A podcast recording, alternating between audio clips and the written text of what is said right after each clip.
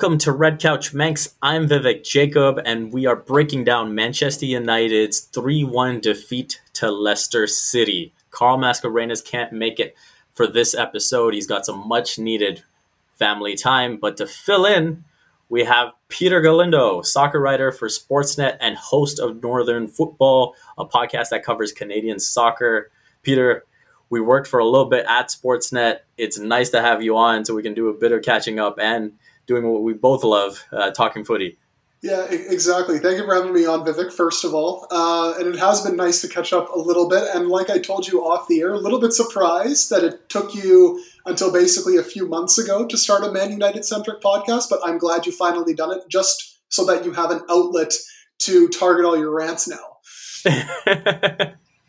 I mean, hey, there's been plenty of them this season. Although, for the most part, you know, this has been an improvement on years past. Obviously, United second in the league, quarterfinal stage of the Europa, got to the semis of the League Cup, and here go out in the quarterfinals. It ends a 29 match unbeaten run for United away from home in domestic competitions. It had to come to an end at some point, and when you look at this fixture, it just seemed like they had run out of the uh, run out of gas coming into this international break. You always see, especially now because of the pandemic and everything, you're always going to see a lot of, of people, and specifically uh, one man who covers Man United and Carl Anka, who does a terrific job doing that for The Athletic.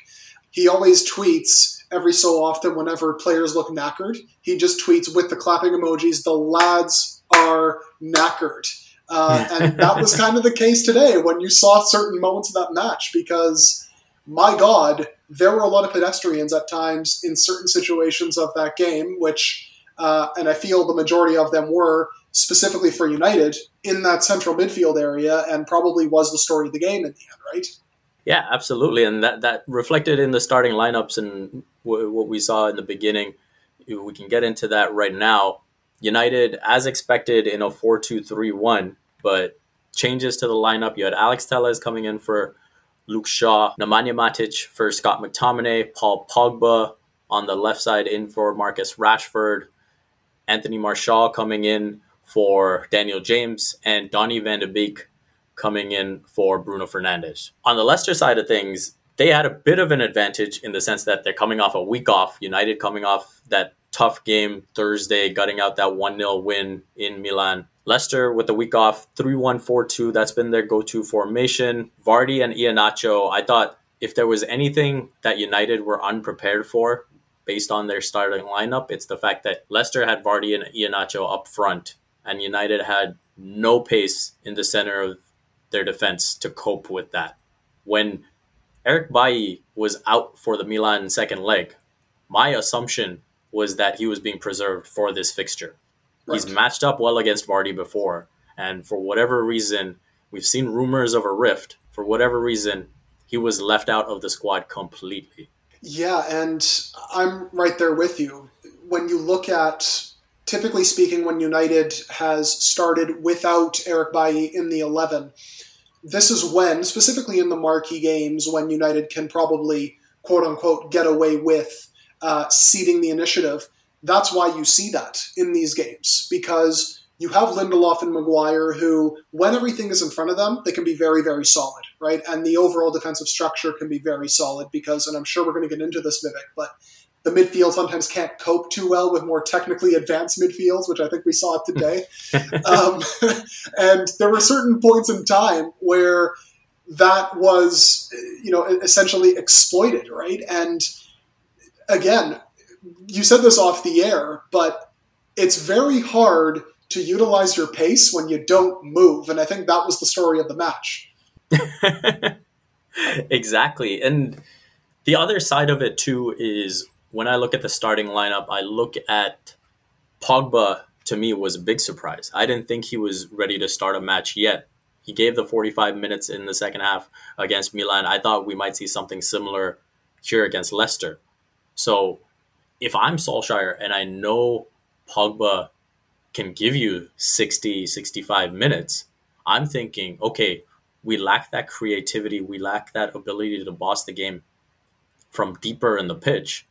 So let me put Pogba then alongside Fred or Matic so that you can control the ball in those areas. Right. And then let the forwards do their work. And by having Fred and Matic together, I think it, in general, when you see as an opponent those two paired together, you almost have nothing to worry about from a united threat standpoint. Right. Like you can press, you know they can't pass the ball Mhm. with great efficiency. You can take that much more risk. And to me, that played right into Leicester's hands. Well, this is the thing, and I've been saying this and I've been beating this drum since Fred got to United. When he made a name for himself at Shakhtar, he did this as a pure box to box midfielder who, typically speaking, would dictate games further up the pitch.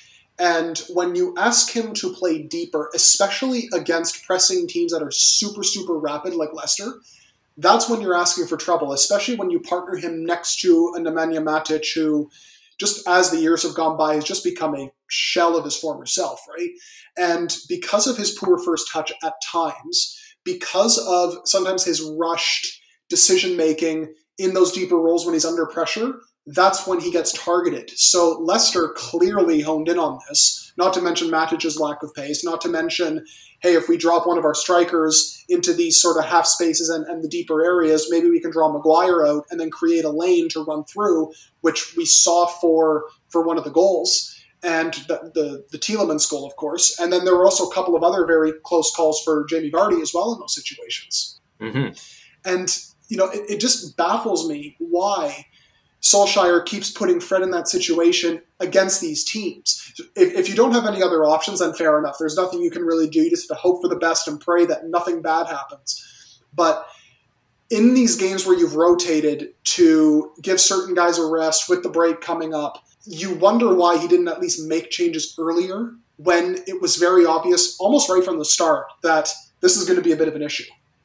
Let's get into the goal a little bit. So, 24th minute, United are trying to play out of the back, and you can see Leicester know exactly what they're trying to do on those goal kicks. And they've got everyone positionally aware, understanding where the passing outlets might be. And as soon as Harry Maguire plays the ball to Fred, Yeah. I am fearing the worst. he takes the touch, and I'm like, oh boy, this is not looking good. And then, of course, he tries to pass it back to Dean Henderson. Iheanacho gets there first, smartly rounds Henderson instead of trying to shoot it first time. Mhm. And then he's got an empty net, places it in. Leicester lead 1 0. And that again just goes to when you have a side with that kind of pace, that ability to press. I mean, Liverpool at their best are so capable of this, and Oh, they yeah. can be they can be devastating with that press. And it, it, it seemed uh, like watching at times Liverpool at their best, watching this Leicester side.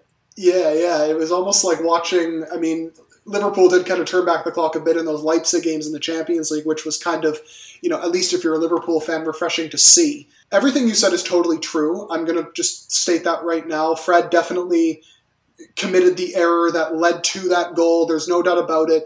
I was just very surprised watching the replay just how static everybody else was when that ball was Mm. played out for the goal kick. It was almost like no one knew the ball was even in play. Telles was far to the left of, of Maguire. You had Fred really the only one calling for the ball. Matic was just out in no man's land doing whatever it was he was doing. And it just made Leicester's job so much easier. And I was, look, obviously everybody's going to target Fred, rightfully so. It was a bad mistake. But sometimes, and I feel the English media is very guilty of this, when they have a narrative crafted, any chance they have to rehash it, they're going to use it. But they should also look at everything else that transpired in that look at least Fred showed for the ball, which I mean was a bad mistake, but at least he showed for the ball and tried to get them out of trouble, which is really not what he does well, and tried to do Mhm. something. Whereas everybody else was just kind of like, oh, the ball's in play. I didn't know that. I'm just going to let these guys do their thing and just make Leicester's job so much easier. And that's where, again, you mentioned Matic was nowhere to be seen.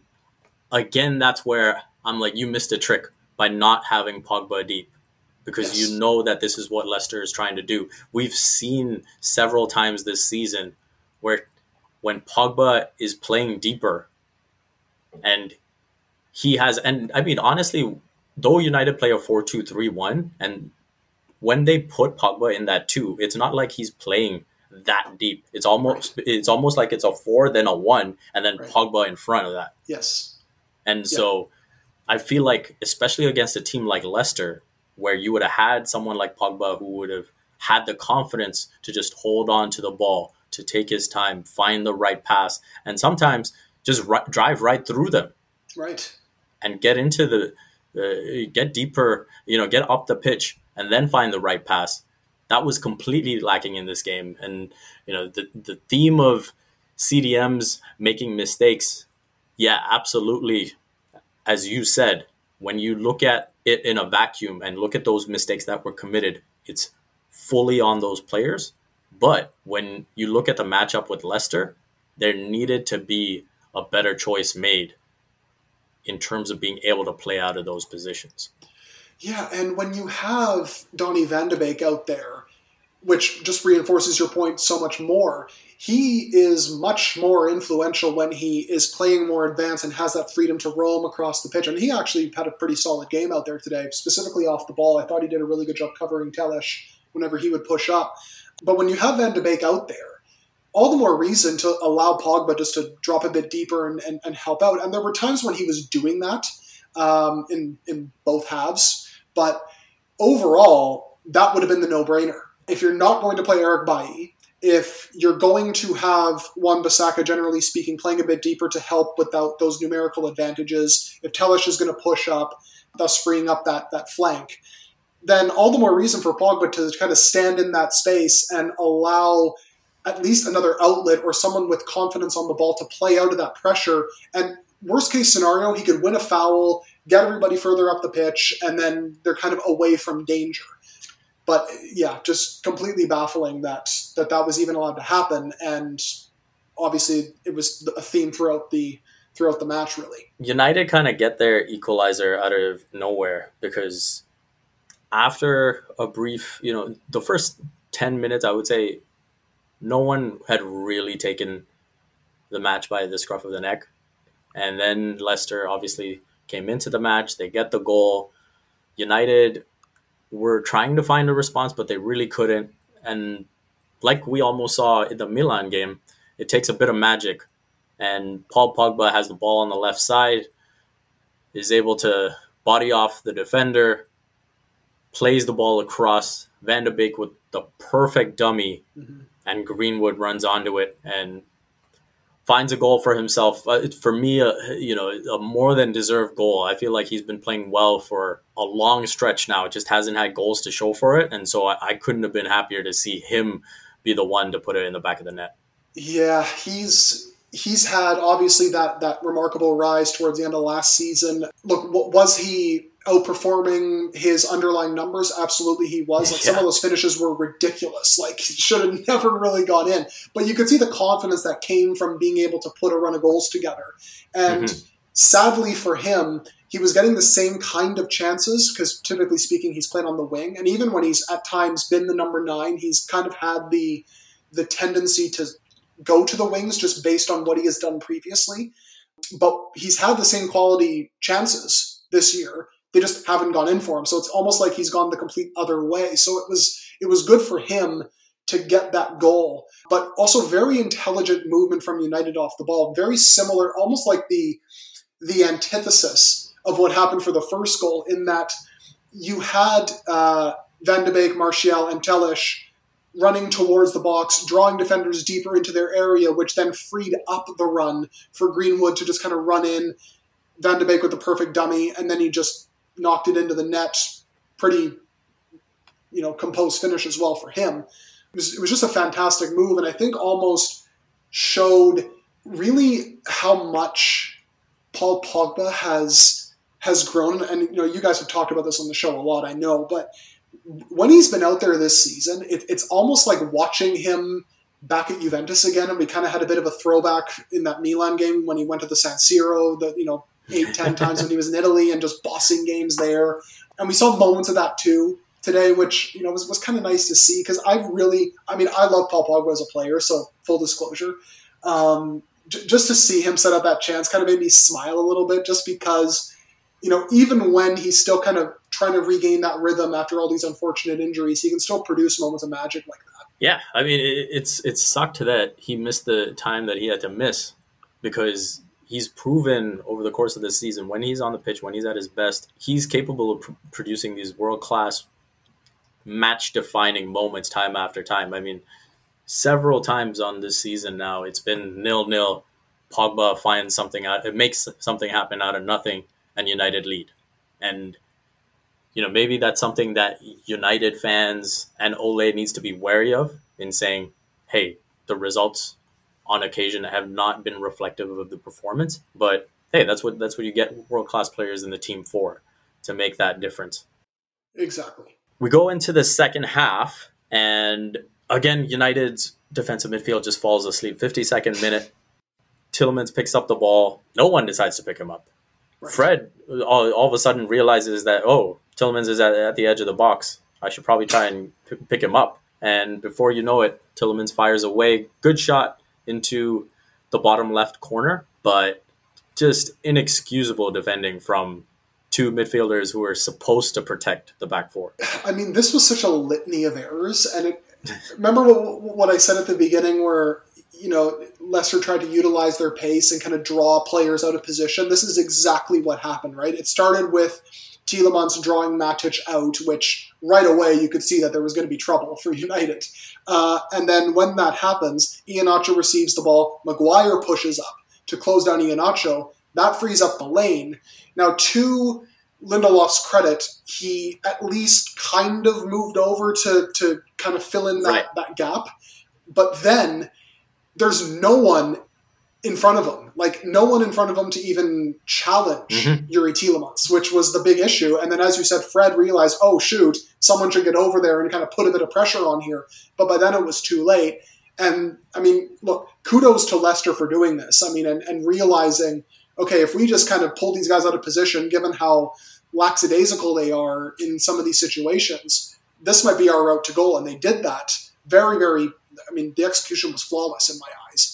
And from there, you know, you feel like Leicester, once they got that second goal, it was like, all right, that's it. We're, we're probably going to be good here.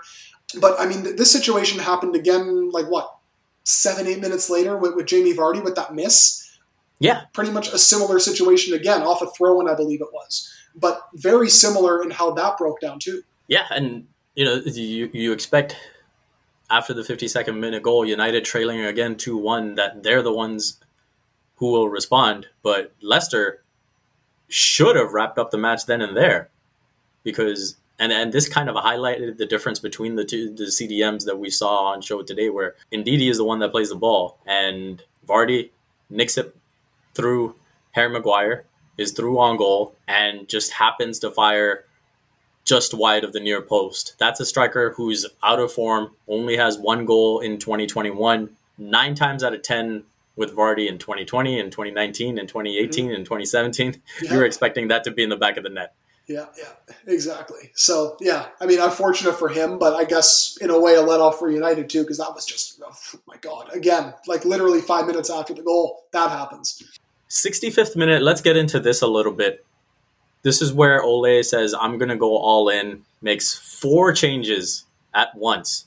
Matic, Pogba, Van de Beek, Telles all come off the pitch. Scott McTominay, Bruno Fernandes, Edinson Cavani, and Luke Shaw all come on. And this is something I talked about in the previous episode when we previewed this match. And seeing Solskjaer manage this season and the fixtures and everything, he has found pockets in games to do a bit of schedule management. Right. And I felt like he was going to do that in this fixture, where again they're coming off a lot of a fixture pileup. They're coming off a tough match in Milan, having to travel back to play this one. And I th- think his hope for the first 60 minutes was let's get through it and then we'll try to win it in the final 30 or the final 60 if it goes to extra time after that. And so that equalizer was sort of a godsend because I don't know if it was necessarily a deserved one for United. Right. But he was probably thinking, okay, we've got the equalizer. We're going to get to the situation that I want. But even after the changes happened, yeah, there was more impetus, there was more drive from United, but there was nothing clinical, there was nothing that was truly cutting edge to create any gilt edged opportunities. Yeah, and you feel like Leicester's system kind of played into that just because they have the three at the back, they have the adequate midfield cover, the wingers drop back and and obviously provide extra protection there. So everything's just in front of them. And that's pretty much what United was held to was just shots from outside the box. There were a couple of, of chances inside, but they weren't really testing Schmeichel too much, which from their point of view is a bit disappointing.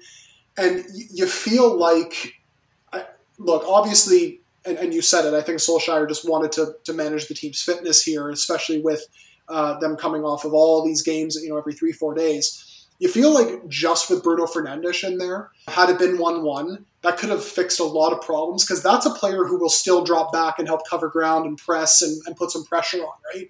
Mm-hmm. Um, and will collect the ball from deep at times to try to get it further up the pitch and progress it there. But then, I mean, look, I guess in a way, you at that point you just have to throw everything out there and see if you can get an equalizer. And uh, in a way, that the subs made sense, but who kind like who came off and who stayed on, and I don't think I really have to state specific names in this point, was really what confused me the most. Just because, look, you have clear liabilities on the pitch, you have clear game breakers like Paul Pogba, and I understand he's just coming back and he's working his way back, but when you have an international break coming up, when uh, he did get 45 minutes in midweek, you feel like you can maybe push him a little bit further. It, it made really no sense in terms of which players, mostly which players came off, more so than who came on. And this goes back to the point that I was trying to make, where if you have Pogba and you only have him for so many minutes, maximize those minutes that he's playing by letting him be on the pitch with Bruno. And so I would have much rather have seen, again, Pogba in that CDM role alongside of Matic or Fred to ease up the congestion that they had and the difficulties they had in breaking out of the Leicester press, and then also have Bruno ahead and have Van de Beek as an option to come off the bench and fill in for a Bruno later in the match. And so, as opposed to trying to win it late, I think this was, in hindsight, I mean, this was an opportunity to go and win it earlier on and then try to maybe hold on a bit later. Yeah, and I feel you therefore almost saw the downside of how Solskjaer has tried to deploy the team pretty much since he got Bruno Fernandes, in that if you don't get those world class players to produce moments of brilliance, that is where you're going to see the team struggle, right? Especially when they're playing from behind. Now, to their credit, they have come back and, and shown resilience in that way, but again, that's when it's worked, when they've produced those moments. And mm-hmm. today, Leicester just said, all right, if we just keep everything in front of us and limit those long shots, if one goes in, fair enough, fair play to them. But if we just keep everything in front of us, don't give up anything clear cut, then we should be fine. And they were, really. Now, 78th minute, Leicester did wrap it up. Scott McTominay commits a foul on the left side. Leicester have a free kick. Albrighton sends it in to the far post we can get into a little bit. I mean, I think it was a little too high for Henderson to try and claim. Mm-hmm. And I think the blame, for the most part, obviously first got with the foul, and then he compounds it by not marking his man at the far post. Iheanacho, bullet header, goes in off the crossbar. To me, nothing Henderson could have done about that header. And yeah, you, you look at it, each CDM played it, his role in conceding to Leicester in this match. Yeah, exactly. It was almost like the perfect ending in a way, if you want to call it perfect. I'm sure United fans don't want to call it perfect, but it was almost like a you know the the triple threat, right? Like it started with Fred, and then it ends with with, with McTominay doing really you know everything possible to make sure, hey Leicester, like here, here's a free header at the back post. Um, it's just intriguing to me how and and I'm I haven't really looked back on this. It, it, just seems to be a trend for the most part, at least recently with United. When they're defending set pieces, they almost put everybody at the near post to try and win a near post header in the air. And then if that doesn't work and it gets to the back post and there's an opposition player there, it's almost certainly going to be a goal. And it's because they've had so many issues conceding at the near post early That's on also in the true. season. yes, that's actually true. So it's almost like, all right, now we're just focusing all our attention to the near post, and then we're just ignoring the back post again. Um, when look, zonal marking, I understand people talk about it, and it's like, oh, you know, zonal marking doesn't work. It does. It's just when things break down, people like to blame it. It's just about where you position your players. And when you're putting pretty much everybody on one side of the pitch, I mean, it doesn't take a coach with a UEFA Pro license to realize, oh, let's just put a couple guys at the back post, and then if the ball gets knocked over there, they have a pretty good chance to score, and that's exactly what happened. I look at zonal marking similar to the way I look at playing out of the back, in that people who criticize it criticize it because when it does go wrong for certain teams, it looks horribly wrong. Yes. It aesthetically, it looks like a disaster, Yeah. right? And that comes down to bad execution. But if you just watch the teams that do a good job of it, and the number of times they're successful, whether it's playing out of the back, whether it's marking zonally, then you see that hey, it really comes down to proper execution, understanding your role, understanding your area, what you're responsible for, and you know, certain teams it, it definitely takes uh, a lot of work to reach that level of excellence, but you have to start somewhere. Well, exactly, right? It, it just goes back to putting in the effort, putting in the work on the training ground, making sure that every detail is covered. I understand it takes a lot of energy to do that, and when you're playing every three or four days, it's difficult to lock those down. Um, but I feel like when you're setting up a team, that has to be one of the first priorities, right? Is set pieces because in my eyes, there's still an area that are very underutilized. Like if, if you can execute a proper attacking set piece, you can. You, I mean, we, we've seen it with Brentford in the championship. Like, like they've pretty much relied heavily on set pieces, and they're and they may get promoted again. Now, obviously, they've come up short a couple times, but the fact they're able to replenish that squad and then still finish in the same position just goes to show you that when you have the right system in place and everything is is organized and players know what they're doing every single game in every situation, then that's the end result, right? You just have to put in the work to get the reward. I mean, we've seen what Gareth Southgate has done with set pieces for England. Right, exactly. And that's a prime example. Yeah. So yeah, Iheanacho scores that goal again. United, okay, they had they had Bruno had a great free kick in the 88th minute, solid sh- solid save by Kasper Schmeichel. But other than that, there was really nothing that United can look to and say, yeah, we deserved a goal in that second half. They they didn't look like scoring at all. Leicester, to me, clearly the better side that advances. And looking ahead, you know, uh, this is a missed opportunity in some way for United because of the draw that came out. And Leicester will now play Southampton Right. in the semifinals. So a huge opportunity to get to the FA Cup final. Yeah, I mean, it, it- no matter who would have won, it would have been the 9 0 derby, right? So, um, sorry, sorry to Southampton fans who might be listening, but um, like, it, it really was a perfect chance to get to a final and at the very least, uh, almost break that semifinal hoodoo that Solskjaer's Yeah. had, right? And look, I know a lot of people are going to be looking at yet another big game in a competition where they they slip up in a I mean, if you want to call this a marquee match, which I think it is, I mean, a cup quarterfinal against a you know a team that's challenging for the top four, I'd say that's a marquee game. and a Um, team that's won uh, a league title more recently than United. There you go. I, I have no arguments against you. I mean, my God, I have to wrap my head around that again. Jeez. Um, but yeah, this would be a marquee game, and yet again, I feel the the anti Solskjaer brigade is now going to be saying, "Well, look, this just shows that we don't have the coach in place who can get us those results in marquee games." But you also have to look at the other side too, in that which which I kind of touched on to start the show.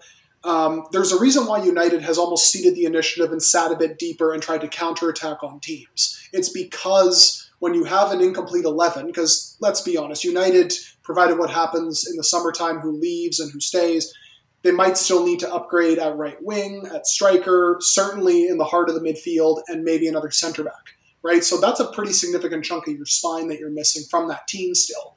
Um, Mhm. So that means that you have to make concessions in a way. And I think Solskjaer's done that. But when it doesn't come off and when you don't get those world class players to, once again, produce those moments of brilliance for you, this is what you end up getting in that a team who's more organized and has a clear system and you know even though leicester were missing the likes of james Maddison today um, they still have the quality to be able to execute that strategy properly exploit weaknesses and then get the desired result. On that note let's hand out some awards for the players who you know they may have tried to make their mark in this match but for some it worked out a little better than others. Leicester played so well. I, I feel like I, I got to show my due respect and start off with the noisy neighbor.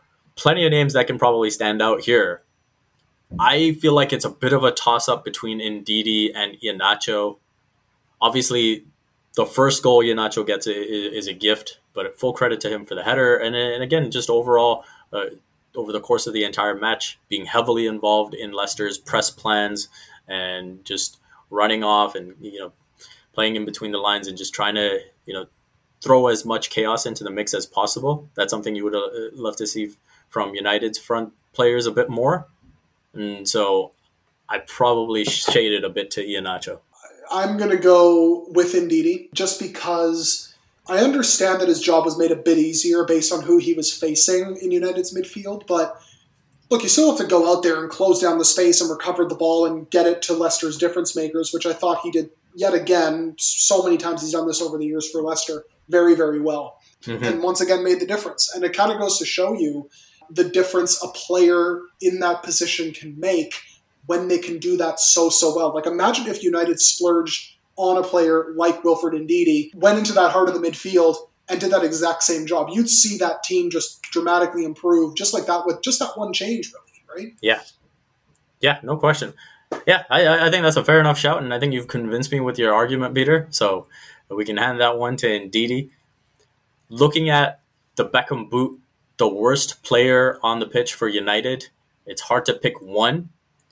And yes. so so I'm gonna give it you you mentioned the heart of the midfield. I'm gonna give it to Fred, Scott, and Matic. All three of them were woeful. All three of them had a part to play in each of the three goals that were conceded.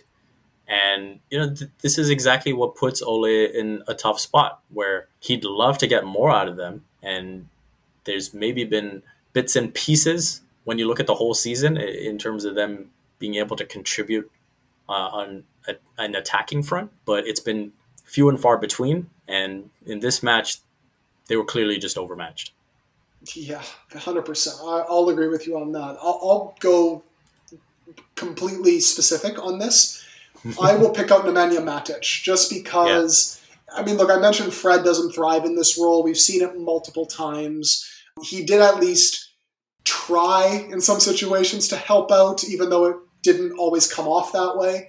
So, and look, I understand effort is the bare minimum that you can expect from a from a professional athlete, but I'm going to give him a little bit of a pass just because that's really not what he should be doing.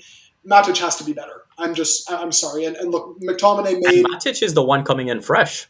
Well, exactly. So all the more reason why he should be a little more sharp, a little more with it to, in general, and he just wasn't. And that's what was so. It, it just made everybody's job so much harder across the pitch. So that's why, for me, I have to give it to Matic myself. Yeah, fair enough. Let's wrap up with that Cantona Collar, United's best player I'm looking at Greenwood. I'm looking at Pogba. Kind of a toss up again. I'll probably shade it to Pogba because, again, you know, he, he's proven the difference maker he can be for United on the pitch. I feel like if he's on the pitch with Bruno, that's good enough to make a seismic difference in the way this match plays out, and we just never saw that. Yeah, I I 100% agree. Um, Pogba for me was, and look, there probably weren't too many candidates just in terms of who put together a complete game when they were out there. But Pogba for me, probably a no-brainer.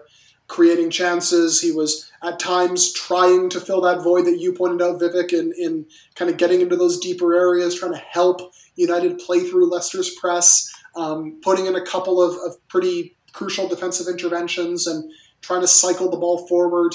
Um, he's done that a lot over the last few months when he's been fit. And like I said, fantastic to see it from a United point of view. And for me, at least, as a, as a Pogba enthusiast, also very good to see as well. As a United fan, I just hope he can stay healthy because it's going to be an important stretch coming up here after the international break. One quick thing I did want to touch on as we look ahead to the international break is England re- released their squad, and at right back there was no place for Aaron Wan-Bissaka. In terms of the right backs who were picked, you're looking at Reece James, Kieran Trippier, and Kyle Walker. And the reason I find it a bit puzzling, I mean, all, first off, how Trent Alexander Arnold is not in the squad is beyond me because he's been the best available at that position the last couple of years. The club form shouldn't dictate that. And so for Aaron Wan-Bissaka's case, I look at the three defenders who were picked between James, Trippier, and Walker, and I see they all operate in the exact same manner. And so why wouldn't you want a player who isn't as capable on an attacking front, but is clearly the best defender from the country. And this goes back to, I think, a big question that Southgate has in that they're trying to find that deep lying player, much like United is, ironically, uh, that deep lying player who can influence games in all facets. And I feel like an absence of that they're trying to make up for a lack of creativity there with their fullbacks. Because you even look at the left backs called up, and Luke Shaw getting a much deserved call up, long time coming, fantastic this season, along with Ben Chilwell. You have fullbacks who are just all attack minded for the most part, or at the very least, their calling card is influencing games in the final third. So if you want maybe a bit more balance and you have all this talent in more advanced midfield positions, uh, and I mean, Southgate's going to have his pick of the lot there. Why not pick a more defensive minded fullback just as an emergency, just in case you need it? And, and that's what really surprises me that he's not giving Wan-Bissaka more of a call because, I mean, look, th- there's also a chance, and we've seen reports that he might actually just not even decide to play for England and, and, and you know, play for his native, I believe it's Congo. Um, yeah. So if that happens, then the England setup loses probably their only solid defensive minded fullback. And I say that with all due respect in the world because he has gotten better in the final third as his United career has continued. But 110%, his best area of the pitch is around his box, closing down all that space, getting tackles in, recovering the ball, and then getting it to someone who can progress it up the pitch. Yep. Man, Peter, it's been so much fun talking footy with you, just like the good old days at Sportsnet. Yes. I don't know if I've ever asked you this before, but how did you become a footy fan? So I think it's not too dissimilar from everybody else who's in my situation. My dad immigrated to Canada from Peru. Obviously, footy's the big sport down there. It's a religion in South America. It's, people literally live and die for it in some cases. So that's how I got into it at, a young age. And then because my mom wasn't too into sports, that was pretty much what I gravitated towards. And just started playing when I was five, six years old. I'd watch games with my dad, and and it didn't really matter where it was, whether it was you know going to the local Vancouver Whitecaps games, being from Vancouver, watching the Premier League on TV or Serie A or La Liga, whatever it happens to be. That's really how I got into it. And then just because I had all that exposure to it as I got older, I thought, okay, the, the best sport I can play, which I, I think is giving myself a bit too much credit, is is soccer, is football. No, I mean we played together too. You're not giving yourself enough credit, Peter. You're you're a very solid goalkeeper. Oh well, thank you. I appreciate that, especially someone who saw me in action. Um, and then because of this, I, I knew the game the best. I figured, look, if I can't make it as a player, which th- that clearly didn't work out, let's cover it and you know be a journalist in the game. And that's essentially what i settled into and honestly have no regrets since then. Hey you you do an awesome job at it as well. Honestly like coming to sportsnet i didn't know you before that and reading your work after that you, you learn so much. You cover the game so well. You get into the intricacies of it. So For those of you out there, remember you can check out his work at Sportsnet. He's hosting Northern Football, a podcast that covers Canadian soccer, so you can stay on top of everything that's happening in Canadian soccer with that. That's going to wrap it up for this episode. A reminder we are on Twitter and Instagram at Red Couch Manx. If you enjoy the show, go ahead and hit that subscribe button and join us after every match. Reviews and ratings are greatly appreciated. On behalf of Carl and myself and Peter for this episode, thank you for listening to Red Couch Manx.